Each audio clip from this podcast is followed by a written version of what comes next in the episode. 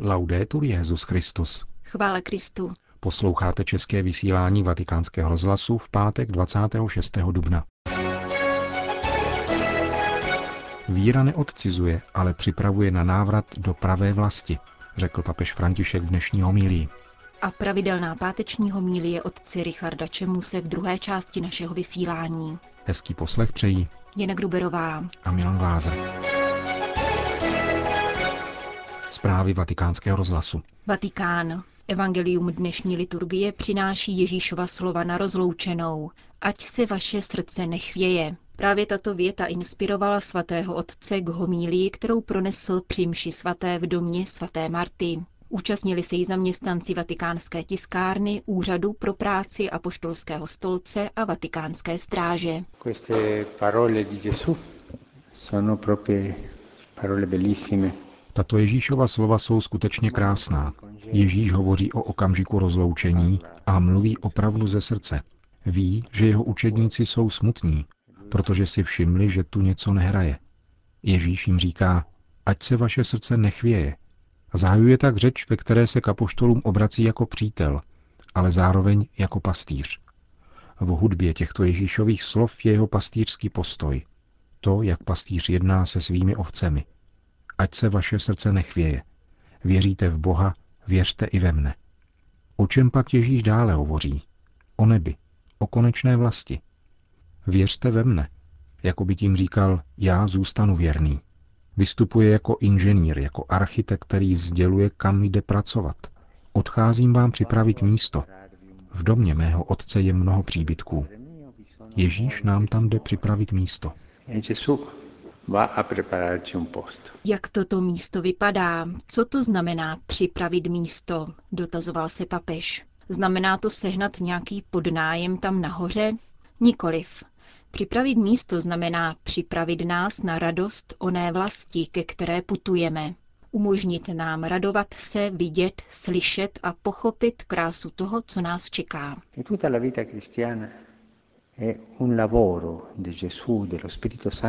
Celý život křesťana je Ježíšovým dílem, dílem Ducha Svatého, aby nám připravili místo, aby připravili náš zrak na to, aby dokázal vidět. Ale otče, namítnete, já přeci vidím dobře. Ani nepotřebují brýle. To je však jiný pohled. Pomysleme na ty, kteří mají oční zákal a musí podstoupit operaci. Také před ním měli zrak. Po zákroku však řeknou, nikdy bych si nemyslel, že je možné bez brýlí tak dobře vidět. Naše oči, oči naší duše, se nutně potřebují připravit, aby mohli pohlédnout do nádherné Ježíšovy tváře. Náš sluch se musí připravit, aby mohl naslouchat krásným slovům. Zejména se však musí připravit srdce, aby milovalo, aby více milovalo. preparare il cuore per amare, amare di più. Pán během naší životní poutě naše srdce připravuje. Zkouškami, útěchou, trápením i dobrými událostmi, zdůraznil papež František. Tutto il cammino della vita è un cammino di preparazione. Naše životní cesta je cestou přípravy. Někdy si pán musí s přípravou pospíšit, jak to udělal s dobrým lotrem, kde měl na přípravu jen pár minut, ale stihnul ji. V životě je tedy normální takto putovat a dát si připravovat srdce, oči, sluch, abychom dospěli do zmíněné vlasti, která je skutečně naší vlastí. Řeknete, otče, byl jsem u jednoho filozofa a ten mi řekl, že celé toto smýšlení vede k odcizení. Jsme prý odcizeni. Život je přeci tady, v konkrétnosti, a o onom světě se nic neví. To je názor některých lidí. Avšak Ježíš nám říká, že to tak není a vyzývá. Věřte ve mne. To, co ti říkám já, je pravda. Nepodvádím a neklamu. Questo che io ti dico è la verità. Io non ti trufo, io non ti inganno. Připravit se na nebe, zakončil svatý otec, znamená začít ho již z dálky zdravit. To není odcizení, nýbrž pravda. Znamená to Ježíši dovolit, aby připravil naše srdce a náš zrak na nevyslovitelnou krásu. Návrat do vlasti je tedy pouť krásy. Sýrie. Jak potvrdil řecko-pravoslavný antiochijský patriarchát se sídlem v Damašku, od pondělního únosu dvou pravoslavných arcibiskupů ze syrského Alepa o nich nejsou žádné zprávy. Patriarchové řecké pravoslavné a syrské pravoslavné církve apelovali na okamžité propuštění metropolitů Mar Gregoriose Ibrahima a Paula Jazigiho a vyzvali mezinárodní společenství k politickému řešení syrského konfliktu. Boje v Sýrii však pokračují a roste počet evropských zemí, které viní syrskou regulérní armádu z užití chemických zbraní. Jedná se o obvyklý scénář, potvrdil vatikánskému rozhlasu Mauricio Simoncelli, zástupce ředitele výzkumného institutu Archiv odzbrojení. Otázka chemických zbraní se vytáhne pokaždé, když se považuje za vhodné, aby zasáhla mezinárodní komunita. Je to čistě propagandistický manévr, protože zabíjet lidi střelbou nebo bombardováním není méně vážné, než nasadit chemické zbraně. V kolektivním vědomí ale chemická zbraň budí větší děs. Upozorňování na užití těchto zbraní není nic jiného než taktika, která chce ospravedlnit vojenský zásah po boku povstalců. V Sýrii totiž kromě lidového hnutí bojují velmi dobře vycvičené, vyzbrojené a financované síly, udržované ideologií integralistického islamismu. Je to tedy mnohem složitější konflikt, než jak je nám prezentován, tedy jako střed dobrých se zlými. Je známo, že syrská armáda skutečně vlastní nervový plyn. Rád bych ale připomněl, že to z mnoha důvodů není moc pohodlná zbraň a že jistě v rámci boje není rozhodující. Uvedl odborník z Mezinárodního výzkumného institutu Archiv odzbrojení se sídlem v Římě. Konec zpráv. Beránku náš na nebesích. Tak nazval svou dnešní homílii otec Richard Čemus. Asi každý to zná. Takřka už ve dveřích člověka něco zdrží, je ve spěchu a nervozita stoupá. Čím častěji se dívám na hodinky, tím více utvrzuji v tom, že to stihnout nemohu. Proč jsem se s tím člověkem jen zastavoval? Přece jeho výřečnost znám. A teď si to všelijak omlouvám a musím přidat do kroku. Tento vnitřní monolog mne úplně zaměstnává a vůbec nevnímám kolem sebe ten pestrý římský svět, to krásné svěží ráno, ten majestát palem, ten zpěv ptáků, bledě modrou oblohu a zlaté, zatím ještě docela milosadné slunce. Jakou je tohle jarní římské ráno úžasnou ilustrací knihy Zjevení, ze které se četlo minulou neděli. Ovečkám je tam přislíbeno, že už nikdy nebudou mít hlad ani žízeň, nebude už do nich pražit slunce ani jakýkoliv jiný žár, protože beránek je bude pást a vodit k pramenům živé vody.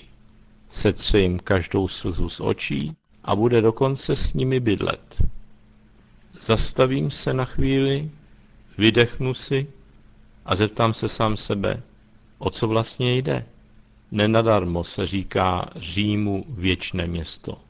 Vzpomínám si, jak před léty jeden církevní hodnostář na moji námitku, že jeho úřad si nechává s odpovědí na čas, mi odpověděl Roma eterna, Řím je věčný. Tehdy jsem vnitřně soptil. Dnes by se mi hodil onen monsignorův klid. Už tolikrát se mi stalo, že bych se uhnal a druhý pak vůbec nepřišel. Mím teď zrovna kostel a tak tam na chvíli zajdu. Boční kapli vidím výstav nejsvětější svátosti, kaple je oddělená skleněnou stěnou od hlavní lodi a tak tam vládne ticho a usebrnost ducha asi tuctu klečících. Na oltáři honosná monstrance. Po stranách svíčky. Okny proudí jas jižního slunce a jakoby zevnitř prozařuje prostor a já mám najednou čas. Vnitřním zrakem čtu e-mail jedné krásné duše. Chtěla bych, píše, každý den duchem se stoupit do hlubin mého srdce, setkat se tam s duchem božím a zažít, jak z jejich sjednocení se rodí myšlenky, city, vůle a přání, která jsou moje a boží zároveň. Jaká slast musí být poznání, že jen to, co je boží, je opravdu moje. Takže mohu se svatým Augustinem vyznat, ty jsi mi Bože blíž, než já sama sobě. Ne tak blízkému Bohu chci naslouchat a prosím o svobodu srdce jej i poslouchat a následovat beránka, kamkoliv půjde. Věřím, ba vím, že stojí za to hladovět a žíznit, když on sám dovede mne k pastvinám a dá mi pít z pramenů vody živé. A i plakat za to stojí, když on sám mi setře každou slzu z očí. Také již se nebojím, že by toho ode mne mohl chtít víc, než mohu dát a unést. Beru vážně povzbuzení být ve víře vytrvalý, protože do Božího království vejdeme jen tehdy, když hodně vytrpíme. Pavel s Barnabášem v tom šli utvrzovat křesťany do Listry, Ikonie a byli i v Antiochii, kde vypravovali, jak Bůh byl s nimi a otevřel bránu k víře pohanům. Nemohli by ti dva zavítat i do Prahy a do Brna, do Říčan a třeba i do Vlašimi. Hledím na hosty na oltáři a nazírám vlastně prostřený stůl. Adorace sytí duši a zahrnej pokojem, avšak přesto platí více, že Bůh se pro nás stal skutečným pokrmem a nechá se od nás jíst. Je skutečným chlebem, jenž se stane naším tělem. Bůh nám nechce okázale vládnout z hůry. Chce však skrze ty, co jsme jeho tělo, prokvasit tento svět a tak být oslaven v míře toho, jak žijeme ono přikázání nové. Milujte se navzájem, jak jsem já miloval vás. Tak se navzájem milujte vy.